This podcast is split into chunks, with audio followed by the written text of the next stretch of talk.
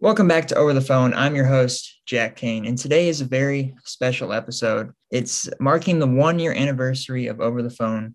It's just fantastic. I'm so excited to have a year under the belt for the show and uh, lay the groundwork for it. And I couldn't think of anyone better to have for this episode than this person because he was there from the very beginning, took a chance on the show, and I, I really appreciate uh, what he did uh, recording that first episode. Of, I'm of course talking about Jordan Goldberg. How you doing, Jordan? I'm doing good, Jack. Thank you for having me on, and congratulations on on the one year of over the phone.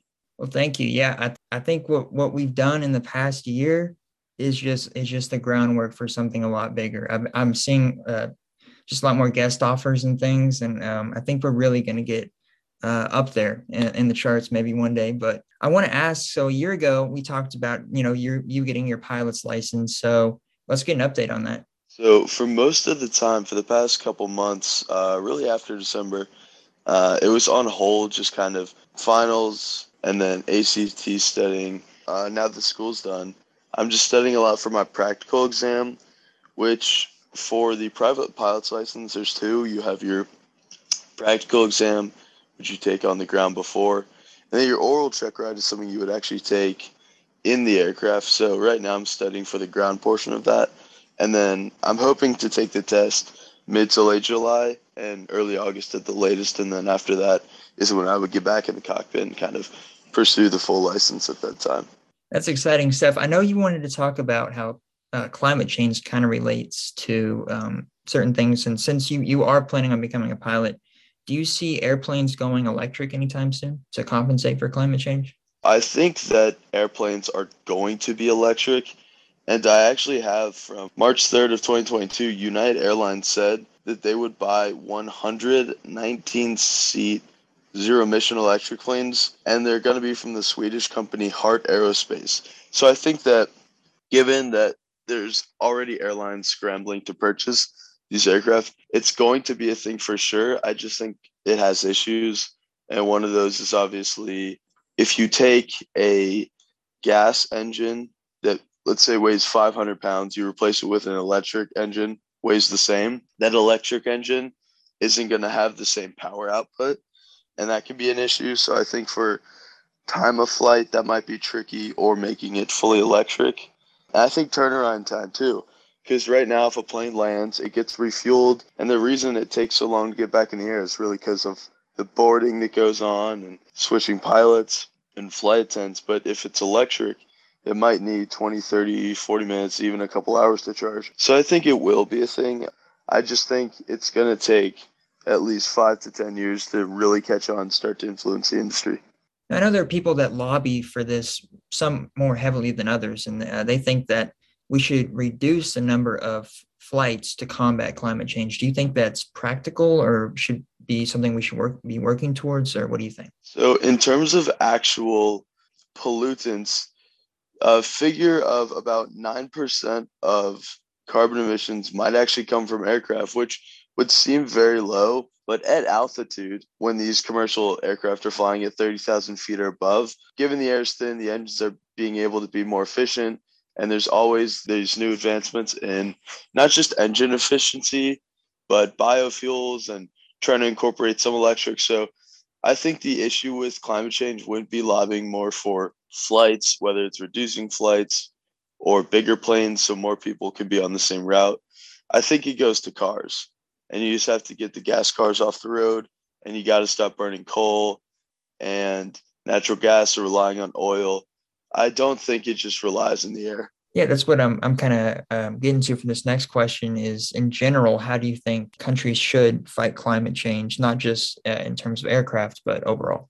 I think it has to be first, obviously worldwide, but countrywide, systematic agreement of this is an issue and we all have to work together. So, you know, ride in the same car to work, public transportation. But the the big issue, and I think we're seeing it now with gas prices, which I know I wanted to talk about, is that people are dependent on these resources. The issue isn't that coal and natural gas, they're not renewable, right? So they're theoretically going to run out. But at the same time, given the consistent reserves found and how we can almost always find new coal reserves. It's unlikely we would completely run out of these resources in my lifetime, your lifetime, our kids' lifetime. But the issue is that if we keep burning them, it's just going to keep dragging the climate down. So that's when a country kind of has to say, we're going to make an active step to go solar or use hydroelectric energy or wind power. The big issue with that is storage. So, right now, where I am in a place like California, even if it's sunny most days, you get the sun, and then at night, you have to find a way to store that energy from the day. And that's the big issue that a lot of companies, even in the US, are facing because they can get the energies. Just storing it for a long amount of time is an issue. But I think if countries make a conscious effort, then I think in 10 years we could see some very large strides to combat climate change or vice versa in 10 years we can see some even more um, dire situations because of what hasn't been done going back to you getting your pilot's license and you're getting very close to that um, what would you say is your overall career goal for sure i absolutely want to fly in some capacity in career um, right now i'm just deciding between Purdue is my is my number one school. So right now I'm deciding between doing Air Force ROTC or just pursuing a major without doing that. And there's both benefits and negatives to both situations. One of the big things that's uh, interesting about ROTC is if I did get a pilot slot, which is it's a very competitive process and program that ROTC has because that's one of the highest kind of sought out positions and that can be two to three years at UPT or undergraduate pilot training. And after school, you'll go to initial flight training where you'll kind of learn to fly for the first time, learn to fly how the military flies, and then go to undergraduate pilot training. To my knowledge, because you couldn't necessarily fight at that time, you're not commissioned. That wouldn't count to your service requirement, which is about 10 years, which means for maybe two to three years of training, you'll have another 10 after that which means a 12 to 13 year commitment after the, after college is what you're looking at. And that's a long time to kind of be committed to a very specific program or one aircraft versus the private sector where you could switch around aircraft, corporate, commercial. So I know I want to fly. I'm just deciding what capacity that would be in as I get into college. I remember you were you quoted somebody in uh, the la- uh, last episode, and you said you've only had good landings. Um, I can't remember the exact quote, but it was kind of comical. And um, has that record? Uh, yeah, up? yeah, it was Chuck Yeager. It's uh, I believe it's Chuck Yeager. Any landing you can walk away from is a good landing. Any landing you can walk away from and use the plane the next day is an outstanding landing. That's yeah. I'm glad you remember that one. So um, rec- I'm guessing the record has has held up. so far, I have not broken a plane yes, the record has held up well. Uh, what would you say is the biggest life lesson you've taken from training to be a pilot? I think that finding what you love for, from being a pilot and knowing that I love it and it's what I want to do, but it's a lot of work. I think that in life, if you can find what you love, the money, the time, the effort, it's all going to be worth it. So I think that once you kind of find your passion, that's all you know, that's what you need to do because any other amount of work in any other field would be stressful. But if you love the work and you love that activity, so I think aviation has taught me in life if it's a lot of work and it's what you want to do, it's your passion, you got to go for it and it's worth it. Absolutely. Going back to what we were talking about with the gas prices, I think we got a little bit of your opinion, but who do you think is necessarily responsible for the height in, in gas prices? I think it's a worldwide sanctioning. Um, I, I think that because countries are dependent on oil that would be coming from Russia and sanctions on Russia and banning oil, I think high gas prices are a direct cause. And even though we've seen high gas prices in the US, obviously, I know in Kentucky it could be $6 somewhere. Sometimes California here it's seven or over. But I'll just read out some figures. In Hong Kong, it's 11. Norway is 10. Denmark, Finland, Greece, Netherlands, United Kingdom, Spain, France. All these countries, even Israel, Germany, Italy, they're $7, $8, $9, $10, $11. So this isn't a US problem. This is a world problem right now. And I think this kind of, if there's any silver lining to high gas prices, it's kind of a wake up to some people that depending on this one source of energy can just be detrimental to the economy, to the world, to personal finances. Obviously, electric cars, you're still paying for that inadvertently, whether you're paying your electric bill or gas bill for your house. But given the cost of energy versus the cost of gas, you would be saving money. So I think that this might be an interesting turn to see when this does settle, when gas prices return to normal, which I believe they do. I won't I don't know when, but I, I do believe they'll come back to normal. I think people start to kind of reevaluate why it happened in the first place.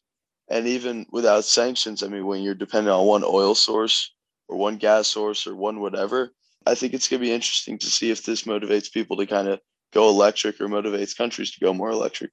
So, what's the Jordan Goldberg solution, long term and short term?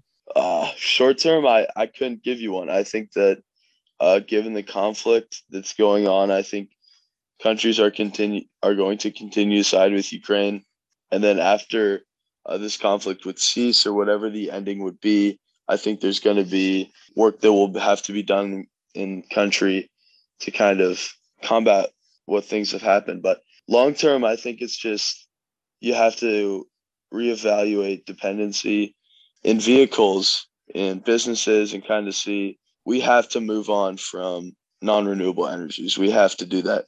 And it's not just the economic side of it's the climate side right now. We don't we don't know. We haven't found another place to live even though there's been uh, some country or some planets that have seemed to either hold water hundreds of years ago or interesting discoveries. But as of now, Earth is the best thing we've got. So we have to take care of it. There's really no question. It, it can't be a later put it on hold. It's got to be a now thing. Yeah, I definitely agree with that. Um, that's exactly what I would say. And um, did you think that when we, re- we recorded that episode a year ago, did you think you, we'd be back here again doing it again? I had faith in you because I know how hard you work and I know how hard you like how when you're committed to something you're on. But I I never I don't know if I thought you'd have the scope. So right now, as of now, you've had people who have talked about hacking. You've had politicians.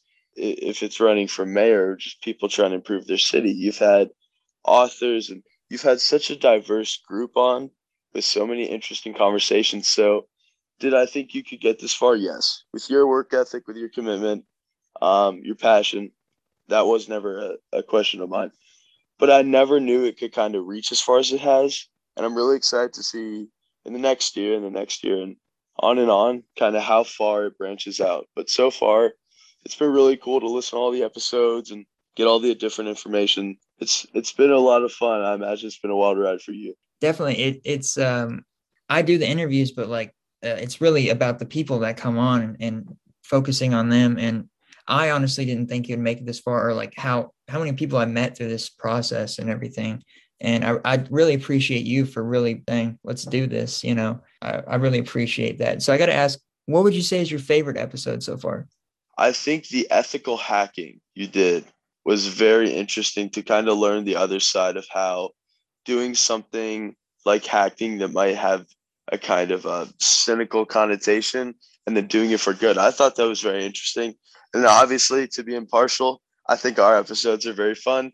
And I think it's also because we just dive in a lot. I mean, I think there's a little pod segment each time. We go climate, we go future, we go past. I, I just think we kind of have each, uh, each topic to talk about. So if if you're really into one topic or really oriented on kind of one focal point for an episode, you've probably not loved listening to me. But if you kind of like to bounce across the road and hear about updates and how things are going with the world or just new technology advancements, I think our episodes have been pretty good. So I will be impartial to ours.